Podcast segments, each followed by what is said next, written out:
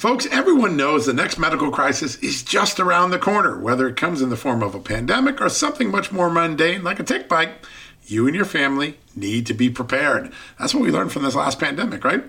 That's where the Wellness Company comes in. You know the Wellness Company. We have their great doctors like Dr. Peter McCullough on all the time on our shows. The Wellness Company and their doctors are medical professionals that you can trust, and the new medical emergency kits are the gold standard when it comes to keeping you safe and healthy, and most importantly, prepared. Be ready for anything. This medical emergency kit contains an assortment of life saving medications, including ivermectin and Z-Pak. The medical emergency kit provides a guidebook to aid in the safe use of all of these life saving medications, so you know what you're doing. From anthrax to tick bites to COVID and even the bioweapon like the plague, the Wellness Company's medical emergency kit is exactly what you need to have on hand to be prepared. Rest assured knowing that you have emergency antibiotics, antivirals, and antiparasitics on hand to keep you and your family safe from whatever the globalists throw your way. Go to www.twchealth slash just news today in order. That's twc.health slash just news and use the promo code justnews to save 10%.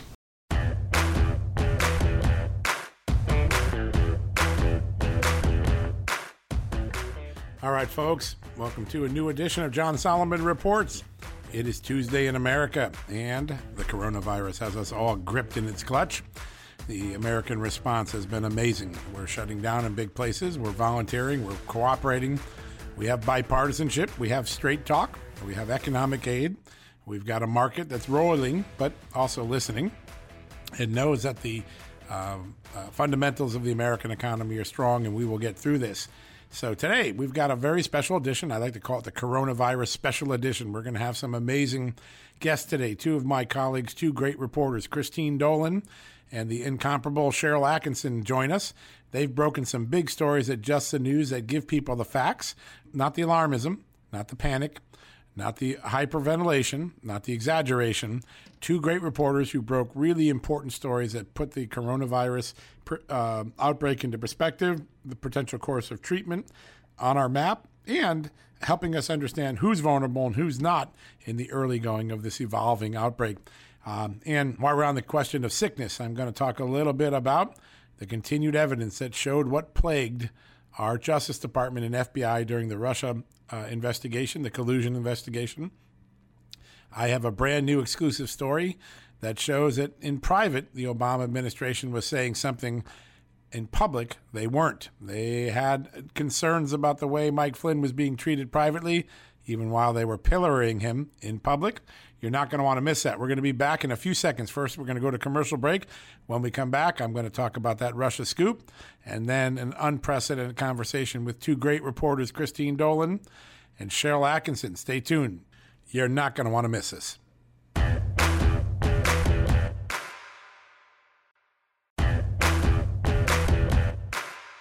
Right, folks, welcome back from the commercial break. And a reminder in just a few minutes, we're going to have two extraordinary reporters back to back from Just the News. That's Christine Dolan and Sharyl Attkisson. They had some of the biggest, best stories that we offered our readers this week so far on the coronavirus uh, scare, the epidemic, the pandemic. Uh, they gave us facts and uh, very important perspective that was missing elsewhere in the media. And you're going to want to hear their first hand stories. They have a lot to say, and they'll explain some of the data that they're learning about death rates, about emerging uh, treatments, and uh, many other good things. But before we get to that, I want to first start off uh, with another sickness that continues to grow in terms of its proportion, and that is what we're learning was going on inside the Obama Justice Department, the early Trump Justice Department during the Russia collusion case. We already know everything that went wrong with the FISA, right? We've seen two of the four FISAs against Carter Page withdrawn, but we have brand new evidence in a story I broke today uh, that uh, divulges exactly what the Obama administration was saying behind closed doors to Robert Mueller, the former DOJ officials who started the Russia investigation, signed some of those early FISA warrants, and were still running the Justice Department in the early days of President Trump's presidency. Uh, they have an extraordinary story, but to appreciate what was going on publicly versus what they were saying privately, let's stop for a second and listen to this soundbite. This is Sally Yates, the former acting attorney general. She was in charge of the Justice Department for a brief period of time in January 2017 as President Trump was taking after President Obama left office. And this is an interview she gave back in May of 2017 to the CNN uh, group led by Anderson Cooper. Listen to what she said about Mike Flynn and the Russians' leverage over him. This is a great soundbite. You probably heard it before, but listen to it again because it's going to set up what I'm about to tell you next.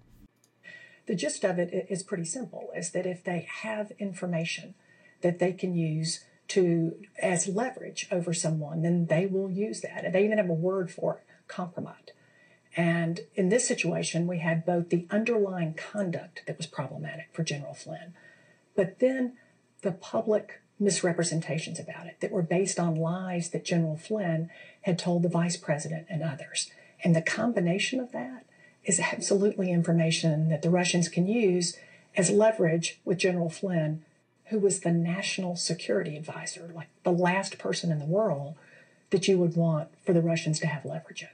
All right, you just heard that. In May of 2017, Sally Yates, who by that time had been fired by President Trump, told CNN she thought that Mike Flynn was compromised by the Russians, that his lying, uh, uh, and the lie that was alleged was that he knew that he had talked to the Russian ambassador about Russian sanctions, but he didn't tell the, the truth about that to Vice President Mike, uh, Mike Pence or others. That's the lie. Uh, but that, that lie had compromised him, that he was compromise material for the Russians. That's her claim in that interview. Now, let's fast forward a couple of months later. I have obtained portions of a letter that Special Counsel Mueller's team sent the Mike Flynn defense team in 2018. And in there, there are mentions and summaries of interviews by several former Obama DOJ Justice Department officials. Uh, and one of them is Sally Yates. Now, behind closed doors, not when the CNN cameras are running, but behind closed doors, Sally Yates told this to the uh, Mueller team. You got to listen. This is really what uh, she said. Yates received a brief readout of an interview on January 24, 2017, and a longer readout the following day. This was after Mike Flynn was interviewed. The gist of what she was told was that Flynn was very accommodating, but the agents had not confronted him directly. He was nudged at one point, and he said something like, Oh, thank you for reminding me. Flynn denied having a conversation about sanctions. Yanks did not, uh, Yates did not speak to the interviewing agents herself, but understood from others that the interviewing agent's assessment was that Flynn showed no tells of lying, and it was just possible he really did not remember the substance of his calls with Ambassador Kislyak. That is an extraordinary statement. What she said in public was he was lying in such a way to be compromised, but behind closed doors, she was telling Mueller that uh, the FBI agents had determined Flynn wasn't lying, most likely just simply didn't remember the conversation. Now, there's more. Yates has another part of the interview that's summarized in this Mueller letter. I'm going to read it to you now.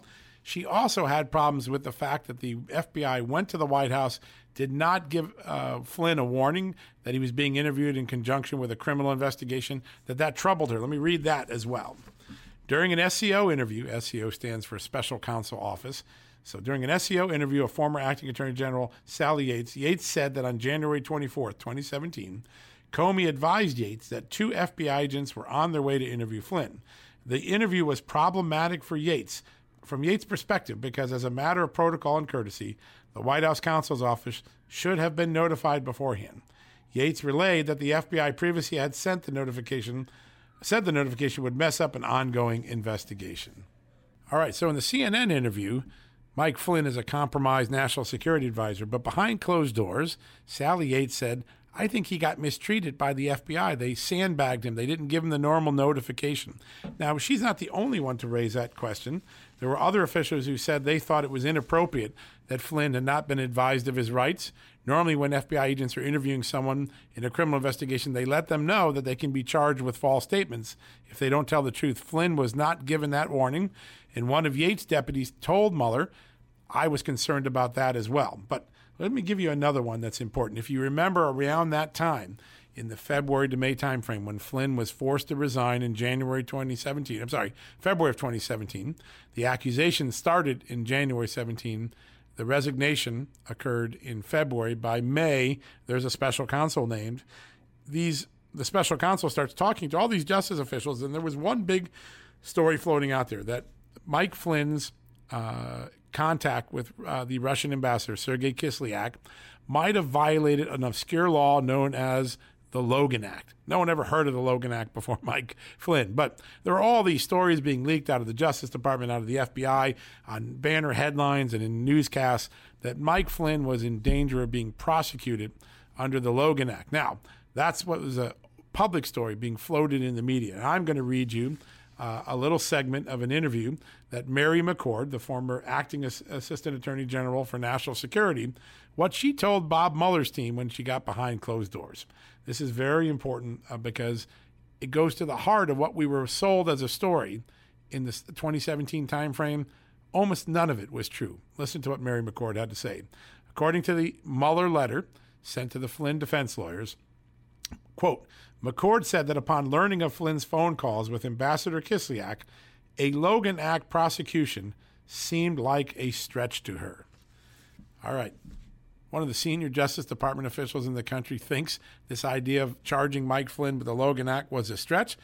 And that's not the only place. In, in a later interview, the former deputy director of the FBI, Andrew McCabe, yep, you know his name well, he said, yeah, justice officials were very, very concerned and dubious about the uh, Logan Act being used against Flynn. All right, so let's get this straight. In the public storyline that caused a scandal for President Trump, the Mike Flynn had lied in such a way that he was compromised by the Russians and that he was in danger of being charged with the Logan Act, and that's why he was resigned, forced to resign, why he was criminally prosecuted, why he was vilified in the media. Now, that's the official story, played out through CNN, the Washington Post, New York Times, all the media. Now, behind closed doors, what did you find out from those same Obama officials? Actually, the FBI told us they didn't think that Mike Flynn was lying. He showed no telltale signs of it. And we didn't think the Logan Act had a, a chance in heck at sticking on him.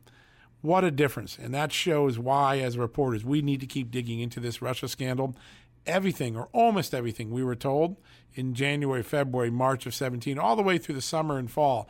It is not checking out. When you get the actual documents, you see that uh, what was being said behind closed doors, what the pr- evidence was, was far different than the narrative that had been crafted by the Obama administration and their allies in the news media. These documents are very troubling. If you go to justthenews.com, you'll see my complete story. You can read all the quotes. You'll see exactly what I'm saying. But as we look at this and as we are going through the midst of this coronavirus crisis, which is real and that we got to pay attention to and, and follow and do our part as Americans to keep the virus from spreading, we still have to treat and address the virus that infected our Justice Department and our FBI. The false statements and false portraits that were being given to the American public through the media, through leaks by the Justice Department, and what really went on behind the scenes, the gulf between those two things are something that we need have not fully come to grasp with. We were sold a bill of goods, and these new documents that I just spent time reporting on and reading and interviewing people about, they're just the beginning of a much larger reversal in the story. I think we're going to learn a lot more that our government didn't tell us the truth about in the Russia collusion delusion that we all know now has boomeranged around. Now the investigators are the investigated. Today, you have a little bit more reason why that is when you read these documents. Now, keep in mind, very recently, Attorney General Bill Barr named a special prosecutor, one of his U.S. attorneys, to look at the conduct of the Justice Department and the FBI in pursuing Michael Flynn's. Similarly, President Trump said this week, and he's seriously considering giving Flynn a pardon before he is sentenced. Take those two things into account. We now understand why people think, at least a little bit better, we understand why people think Flynn should be eligible for a pardon or why there should be a special prosecutor. You had a Justice Department that was saying behind closed doors, we don't have a Logan Act case, we don't think Mike Flynn was lying, and yet portraying to the courts and the American public something entirely different. That ought to concern us all, as should the coronavirus. And when we come back from the break, as I promised, we're going to have two amazing reporters, Christine Dolan and Sharyl Attkisson, join us to talk about their amazing reporting on the front lines of the coronavirus scare. Uh, you're going to get the real facts about death rates, about emerging treatments, about all the things that may be confusing you. This is going to be a podcast section you do not want to miss. We'll be back after the commercial break. And remember, support our advertisers. That's how we put on this show every day. Folks, if you owe back taxes, fair warning, you're not going to like this. The IRS is mailing millions of pay up letters. Millions, I say. Then it's up to the 20,000 new IRS enforcement agents to find you. Why the IRS targets you and not millionaires? Well, because millionaires have tax lawyers. You don't, you'll pay up. Plus interest and penalties.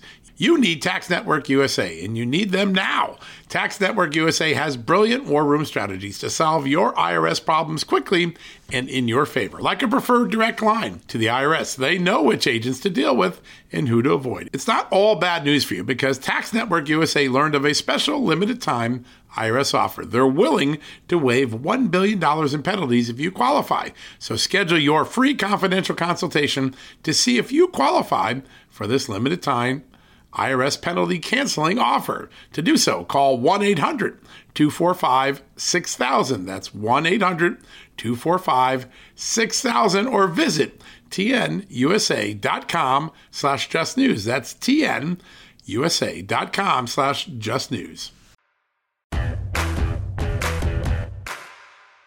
All right, folks, welcome back from the commercial break. And as promised, I've got one of my great colleagues here, Christine Dolan of Just the News. She had an amazing story this week on these emerging drugs, drugs that have been used in prior outbreaks, whether it was malaria, AIDS, that are showing promise with coronavirus. This could be a little bit of a magic bullet in hospital, uh, hospital treating rooms and also in protecting uh, medical workers who are on the front lines of this crisis. Christine, thank you for joining us. Oh, John, thank you. So tell us a little bit about what your research found and what medical professionals were telling you about these drugs. Well, what we found is going back of when when the Chinese reported this pneumonia to the WHO, it is either four weeks after it had broken out or six weeks. So somewhere November, in that December timeframe, right? November, December timeframe. But right. they didn't report it to WHO World Health Organization until late the last couple of days of December 2019. But within less than 10 days, they uh, it, it, went on a public data worldwide to the scientific researchers, and they determined that it was um, in the same family as MERS, the right. Middle East uh, Respiratory Syndrome, as well as SARS. All right? right, so it's the same family, and then as a result of that, there's been a movement that's been underreported about all these tests that have been going on, and it's 300 clinical tests wow. related to the Chinese outbreak. They actually moved people who had been infected in Wuhan to Thailand, and they tried some different tests on them. Right. They broke it down to people who had been mildly infected, moderately infected, and severely infected and they started testing some of the drugs that had been approved that had worked and failed and combinations thereof from MERS and SARS. And this is what the the, the basic um, drugs that they're using now. There's a study that's uh, with uh, Gilead Sciences and the University of Nebraska in conjunction with the National Institute of Allergies and Infectious Disease, which is an arm of the National Institute right. of Health. Yeah, frontline uh, and that and that drug has been it kind of it failed about 53% on Ebola, but it succeeded with MERS and SARS. Okay, wow. and then they tried um, an anti malaria drug, and another drug of the same family that's used for rheumatoid arthritis and lupus. And they have decided, and the Chinese came out with their 20 clinical studies on this, and there was an expert consensus in China where they said, this particular drug should be given 500 milligrams a day, twice daily for 10 days, and that's for mild, moderate, and severe inflictions of this disease. So they've gone in in China, ground zero. They've gone beyond testing to recommending a protocol now that these uh, antiretrovirals and other drugs are the right way to go about doing this? Is that because they found results? People are getting better from it? Yes, they, they, they, they it's not a cure, it's not the vaccine. But right. what they did see is once they had them in the hospital, they did have deaths. We all know that. But at the same time, when they combined some of these drugs from the past that had been approved, it, it, it they saw they saw results and they saw people. I think the the latest numbers we have, and it's something like sixty seven thousand of those in Wuhan right. alone have recovered. Okay, so there's there there's something to this study, even though it's not totally conclusive and it's not totally a cure. They also took the HIV, what we call the HIV cocktail. It's known as uh, Kaletra, Right. It's a combination of two different other drugs. Right. And they have found that when you combine that together with a flu drug, that they have seen results in that. And they found that in a, in a hospital in, in Bangkok. People getting better. People getting You better. give this and it reverses the virus. It reverses the virus. What they don't know, and this is just because of the way the studies are going, and, and some of these people, they don't know if there's going to be a second wave, and they will all of a sudden get it back again. Right. But right now, they are seeing recovery. And then what about the South Koreans? They, I read something in your story that they also are beginning to see a regimen uh, that they have confidence in. And they, they're, uh, other than the Chinese, I think they've been among the most successful in terms of uh, dealing with this so far. Uh, what what are they saying? What what the what the Koreans did that's different from other places is, is that the Koreans did a lot of testing. They did a lot of tracking. They did a lot of analysis of where their patients were, and they have combined the HIV drugs, the, what we call the cocktail, Right. Kaletra. Okay, they have they have found results from that. They have found results from the malaria family drugs. They have found results uh, also from the chloroquine and the hydroxychloroquine, but are also with zinc. drugs, those right? are the malaria drugs. But they've also found it with zinc. They've got some progress with zinc. So it's it's combining these different strands and we don't you know th- there's a question that's still out there is there only one strand for this or is there a secondary strand and where is it a we don't know the, exact source i mean there's a lot of people thinking that it might be coming from wildlife that could be coming from other sources as well And there's even been a Chinese study or two that suggests that there might be two strands of this particular coronavirus, one more mild and one more severe, right? right Yeah. absolutely So uh, we're in America. We're just starting to get our waves of this uh, disease. What is the optimism that these drugs bring to uh, all of us who are now sitting at home biting our nails, worried that we might get this virus? Well, I think the good news is uh, that we know two major things. We know that, and this has been sort of underreported, we know that there's been a lot of drug and pharmaceutical companies and research partnership behind the scenes. Okay, most people, you know, don't pick up front page and look at the clinical studies that are on do the air. not, No, yes. that's that's what I had to sort No through time for that. and remember my Latin from Catholic schooling. Um, but at the same time, we also know that the UK government has decided and put a ban It has decided that these trials look so good that when they see the wave of the disease landing on their shores and now being reported with outbreaks, they have banned some of these same drugs Right. that have found to be useful in the clinical studies.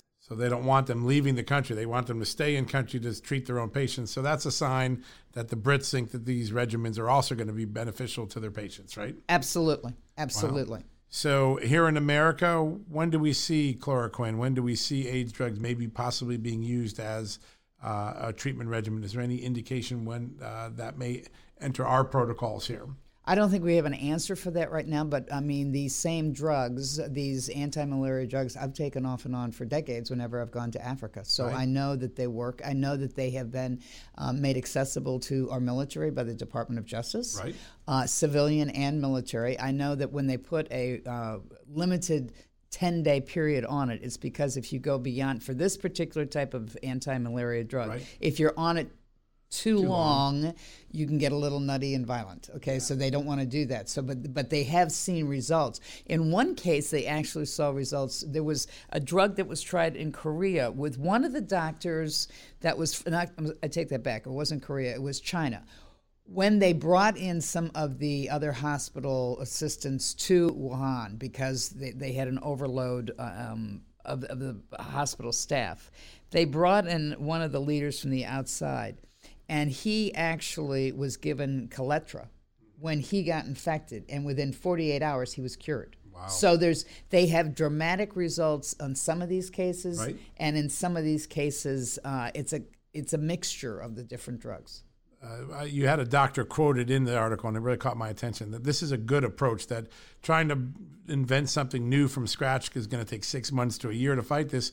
But because SARS, MERS, and Corona uh, uh, COVID 19, are very similar, using things that worked in the past make more sense in the short term to try to get these things into the field. Uh, do doctors feel more optimistic that they're on the right path here now? They do think, yes, they, they do think that. And, and the sad part about this is, had the Chinese reported this in J- December, Let's say if it happened in November, if they had reported to the World Health Organization December, early December, or, December 30th, right? right? If they had reported earlier, it took less than a week to find out that this strain was actually part of SARS and MERS. So possibly they could have moved faster and doing these clinical tests because that's a lag of maybe four or five weeks right there. Wow. Well, uh, this is a great story. It's eye opening for all of us who are sitting there worried. This these are stories that give us optimism, just like the stories that Sharyl Attkisson did, looking at who's dying and who's not dying um, in this moment of hysteria, getting facts are really great. And you did a lot of work. I mean, you went through what thirty clinical studies. I went through more than that, John. Wow. I mean, you kept on asking me to get this out and get this out, and I was I was just kept on reading them because yeah. trying to figure out which study sounded good and which one was the most you know yeah. effective. Well, what what you created was a really great body of research that boils this down. If you're sitting at home and you're wondering, well, my, is my doctor going to have any tools available if someone I know gets sick? I think you answered it in great fashion today, and so that's what we do at Just the News. And I I can't thank you enough, Christine, for what what you did here. This is a real public service. Thank you, John. Thank All you. right, we're going to a commercial break. When we come back, Sharyl Attkisson will be joining us, and she'll be talking about the latest things that she knows on the front lines of the coronavirus fight. We'll see you in a few seconds. Folks, we're sponsored today by Donors Trust, the tax friendly way to preserve your charitable giving. In times of crisis, those with a giving spirit and a desire to build up civil society find ways to be helpful. And that's when it's good to have a charitable resource ready to deploy when they're needed most. Donors Trust offers donor advised funds or giving accounts. You can use these funds as your own charitable investment account and manage your charitable giving in a way that's smart, tax advantaged, aligned with your values, and private. Donors Trust clients are using their funds to support charities helping their local communities while also using their giving account to simultaneously support think tanks and liberty minded organizations that believe our constitutional rights shouldn't get lost in a time of emergency. Now is the time to take a closer look at Donors Trust and join their community of liberty minded donors by opening a donor advised fund. Go to donorstrust.org slash justnews for the ultimate survival guide to charitable giving and learn how a donor advised fund can preserve your ability to give to the charities you love. That's donorstrust.org slash justnews. All right, folks, welcome back from the commercial break. And as promised, I have with me one of the great journalists in all of America, Sharyl Attkisson, the host of Full Measure on Sinclair Broadcast Group and a regular contributing writer for uh, Just the News. And she's done some fantastic work for us, helping to sort fact from fiction and panic uh, with a series of stories that have looked at everything from death rates to best practices to uh, where this is likely to go. Sharyl, welcome to the show. Thank you, John. Thanks for having me. And also, congratulations on your own podcast, which I'm addicted to and must listen to all the time now. It's a it's a great addition to our lineup, and we really enjoy that. The Sharyl Attkisson podcast. Thanks. That's it. Absolutely. All right. Well, you've done you have done yeoman's work here in helping us understand uh, in the middle of panic and alarmism what's true and what's not. And I wonder if you could go through after all you've reported on the last week. What are some of your top lines? What are we learning about uh, coronavirus and who's most vulnerable, who's not as vulnerable, and how best we're going to treat it? I think by all accounts it is serious, as serious as we are being led to believe. And I do think there's information that hasn't been released to us. I'm sure the government has done models that help them project numbers, particularly when it comes to respiratory infections that they feel like we might not have enough beds for if we don't slow down the spread um, and enough equipment for. Um, on the other hand, and not to minimize the serious nature of this, I think when averages for fatality rates, which I've looked at in deaths, death rates, when averages are tossed out, it can be very misleading because it turns out, as people have heard, this is very lethal for older people, particularly sick people. I think the average age of death was 80 um, as of a couple of weeks ago, and I've been looking at each number right. as of yet, you know, up until recently, and there, you know, that's a scary number for older people. But conversely, there had been as of Monday this past week no deaths in the young population under 40, and only one age 40 to 50 and someone with underlying health conditions, meaning that risk that sounds so high, which they're telling you about, up to 14% fatality for really old people is in effect zero for young people right now in the United States. And I think that has to be known too. Not that it can't impact young people, of course. But the point is, if you are going to try experimental therapies that carry their own risk, you need to know is my child at greater risk of dying from this disorder, or do I want to take, you know, the, the slight risk of maybe an experimental vaccine? These are things I think we all ought to have perspective on. And putting out this average for everybody of the death rate really doesn't reflect what's happening. Yeah, and you had such a fantastic story over the weekend. Uh, older and unhealthy, the first uh, inside look at the first 48 deaths in America from coronavirus. That was such an important story because you did the division and you showed where all these deaths were almost predominantly in Washington, a little bit in California, and almost predominantly among the old or seriously unhealthy. And I think that was a great public service to um, help us sort some of our fears out as we as we understand it. Now it seems like in the last couple days, particularly Dr. Birx, who's the White House uh, coordinator, and she's sort of become an essential messenger. They're getting on message appropriately, which is that what we've learned enough about this uh, uh, virus now that it is the older people and and the danger or the concern we have is that younger people might be silent carriers.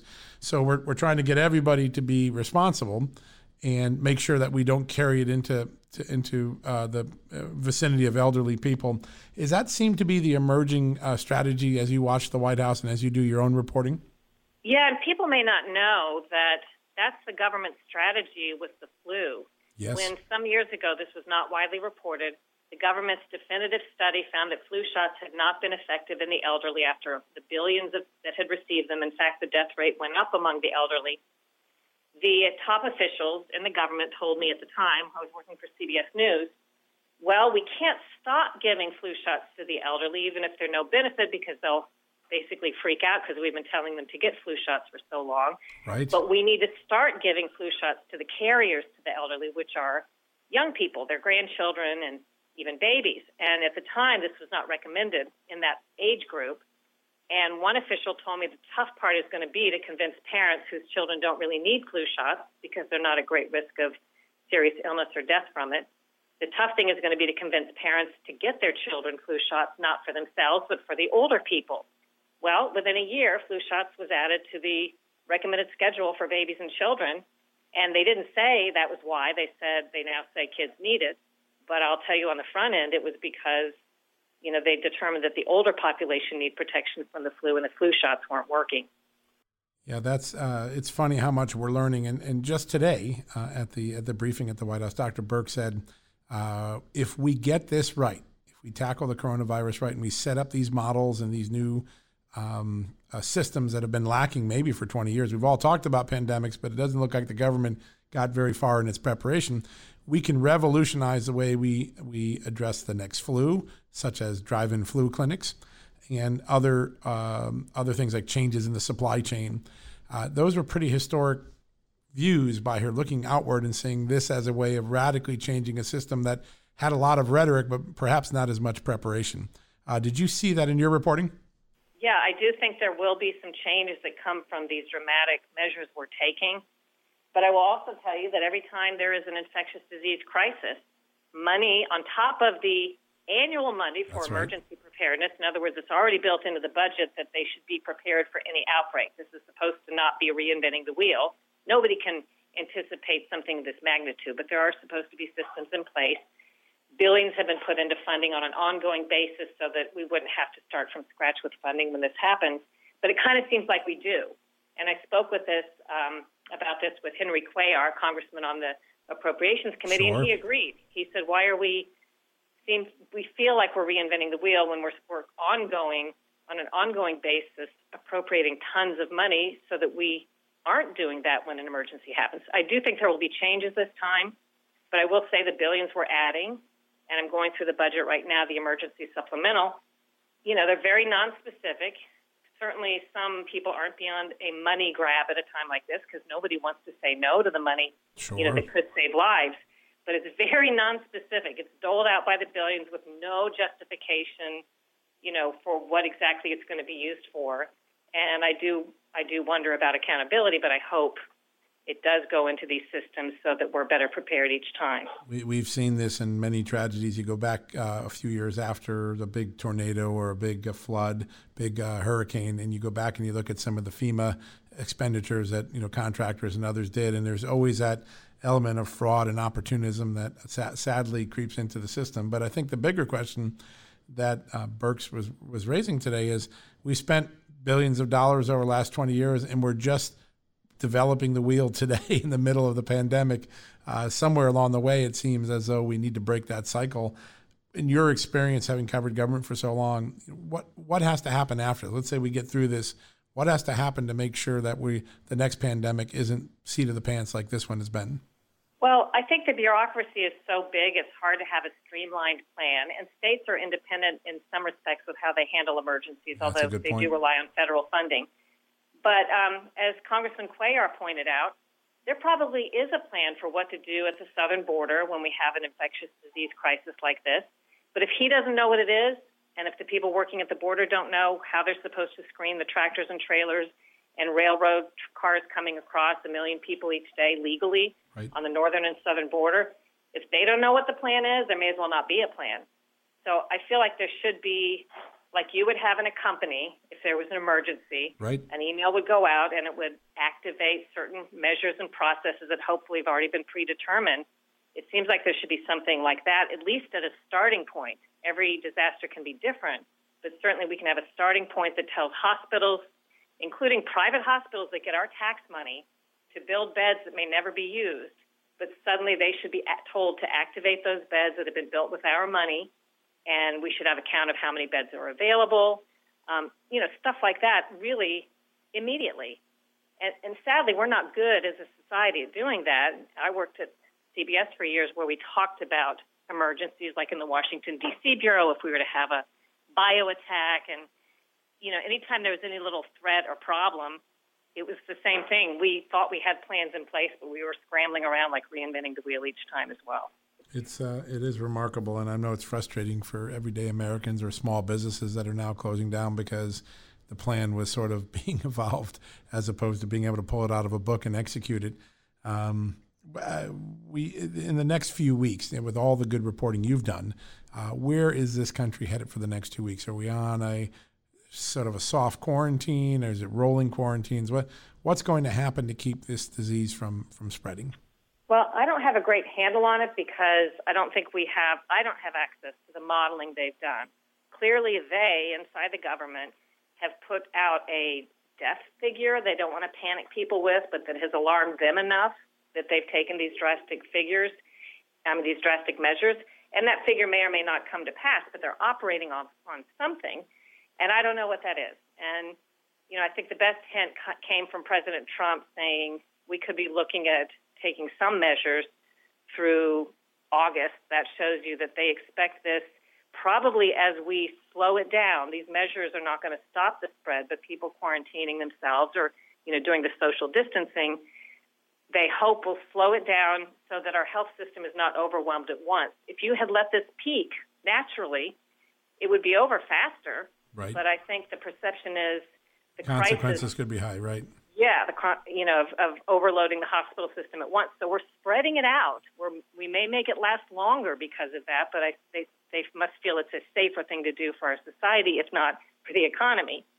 And um, I don't have a great handle on it, but I think in two weeks, if these numbers are still on the upswing, going up exponentially in terms of deaths, that's one thing I'm looking at.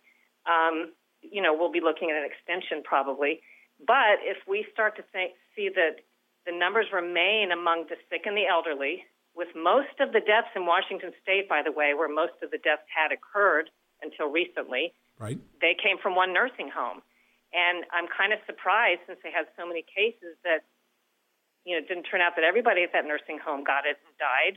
Uh, the workers didn't. It was just isolated to the, you know, the elderly sick people there. So that tells me is it as virulent and horrible among healthy people you know, it's been out there for weeks and weeks and has not resulted in deaths beyond this population in any great degree. So if it stays like that, maybe the administration will look very wise and smart and maybe avoided, you know, a worse disaster. Yeah. In the meantime, I think the secondary patient beyond the humans, the humans, uh, citizens of American, is our economy, uh, which is in itself um, uh, undergoing a, a, period of sickness. What do you think happens? Um, and, and, does he does the market stabilize? And, and are we doing the right things from your reporting uh, to to kind of keep the economy going in a way that, that we don't have a in a hole that we can't dig our way out of later? Well, I haven't dug into it enough. This is unprecedented. I'm not an economic expert, but I've asked some questions.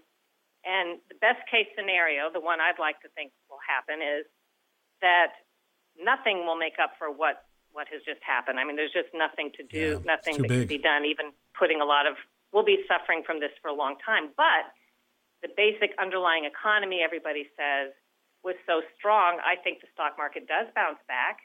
You know, I would like to think that we recover fairly quickly and then kind of in a fairly healthy state figure out how to help all the people that have been you know hurt in terms of jobs and pay and so on over the long term but i think the basic economy stays you know goes back to maybe not where it was but a pretty healthy place and i think Mnuchin seems to be a good person to be at the helm making some of these calls yeah, he does seem to, whether it was the negotiation with um, Nancy Pelosi for the package or even what he said today about possibly uh, expediting checks to every American's home to try to keep cash in their hands.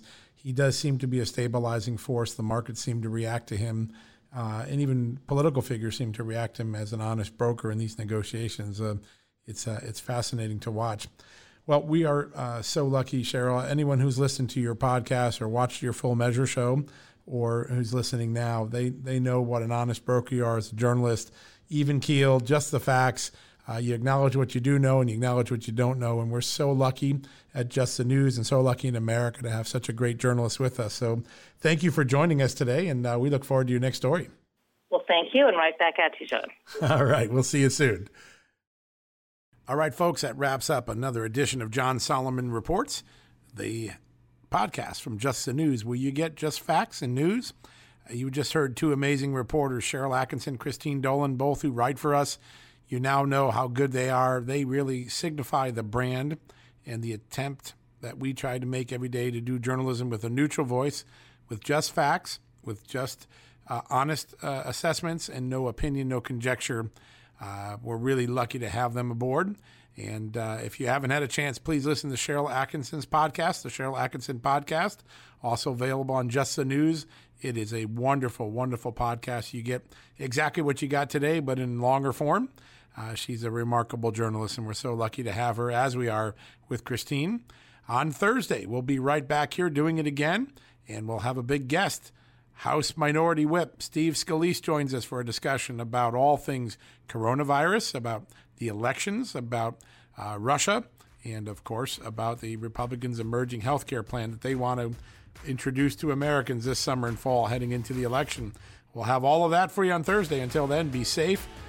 Follow those guidelines by the CDC and the Trump White House, and your family will get through this crisis just like mine. We'll see you on Thursday.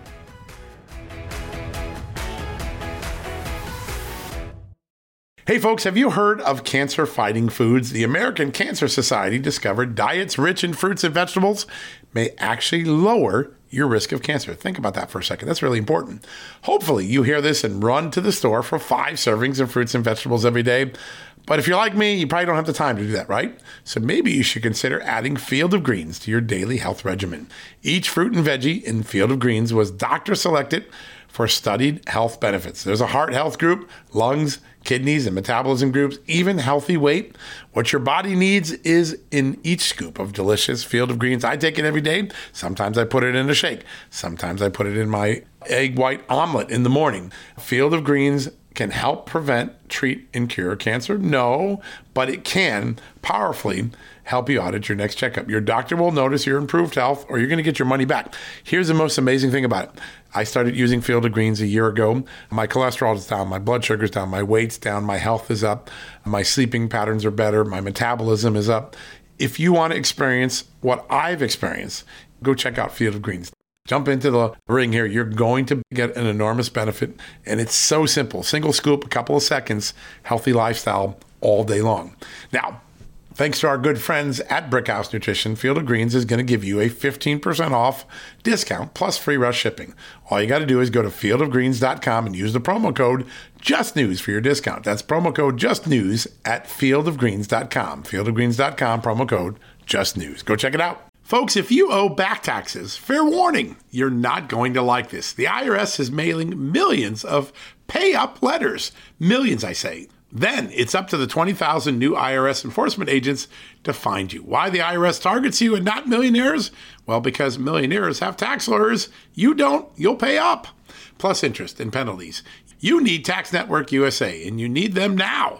Tax Network USA has brilliant war room strategies to solve your IRS problems quickly and in your favor, like a preferred direct line to the IRS. They know which agents to deal with and who to avoid. It's not all bad news for you because Tax Network USA learned of a special limited time IRS offer. They're willing to waive $1 billion in penalties if you qualify. So schedule your free confidential consultation to see if you qualify for this limited time IRS penalty canceling offer. To do so, call 1 800 245 6000. That's 1 800 245 6000 or visit tnusa.com slash just news. That's tnusa.com slash just news.